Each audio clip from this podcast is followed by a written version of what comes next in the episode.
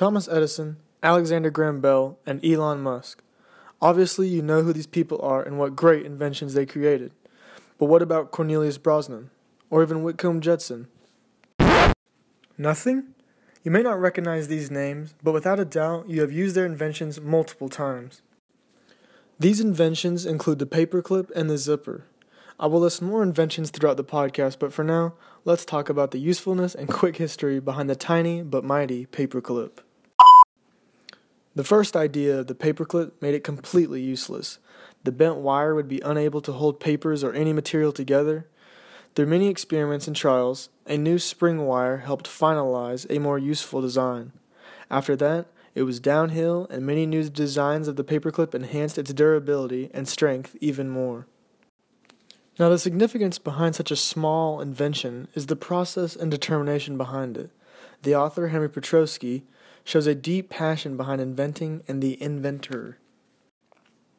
For example, the history of the fork is so well written by Petroski that I myself wasn't able to look at a fork the same for a few days.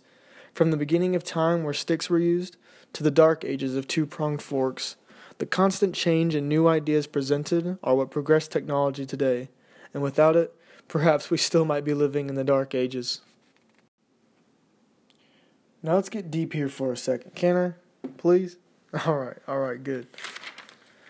So inventors, inventors, they do a lot. Let's, let's, let's give them credit. They aren't afraid of failure. In fact, some fail their whole lives. But because of their boldness in making a change, their idea and rough draft sprung to life by other brave inventors. To me, this book is more than just about small inventions that are useful for tiny tasks, even though I probably should be talking about that kind of stuff. I wanted to stretch stretch the boundaries myself and go a little bit deeper from the book, from what I learned from the book. So uh, what I got from this book is the constant phrase harped to you by your elementary teacher, try, try again. That phrase rung in my head so many times as I read about inventors failing and achieving and successful and people getting angry because their inventions weren't working, so they had to keep creating. Obviously, these inventors had to keep trying, but they also had a passion to keep trying and keep fixing. Yeah, overall, in the end, your messy, your messy desk and your cluttered drawers are filled with simple inventions with a long history that were made to subtly help you out significantly. So thank your paper clips, thank your scotch tape, and thank any new inventor willing to push the boundaries and willing to face failure head-to-head. Because you never know when a small invention will roll around and help you with yet another small problem that could make a difference in your life.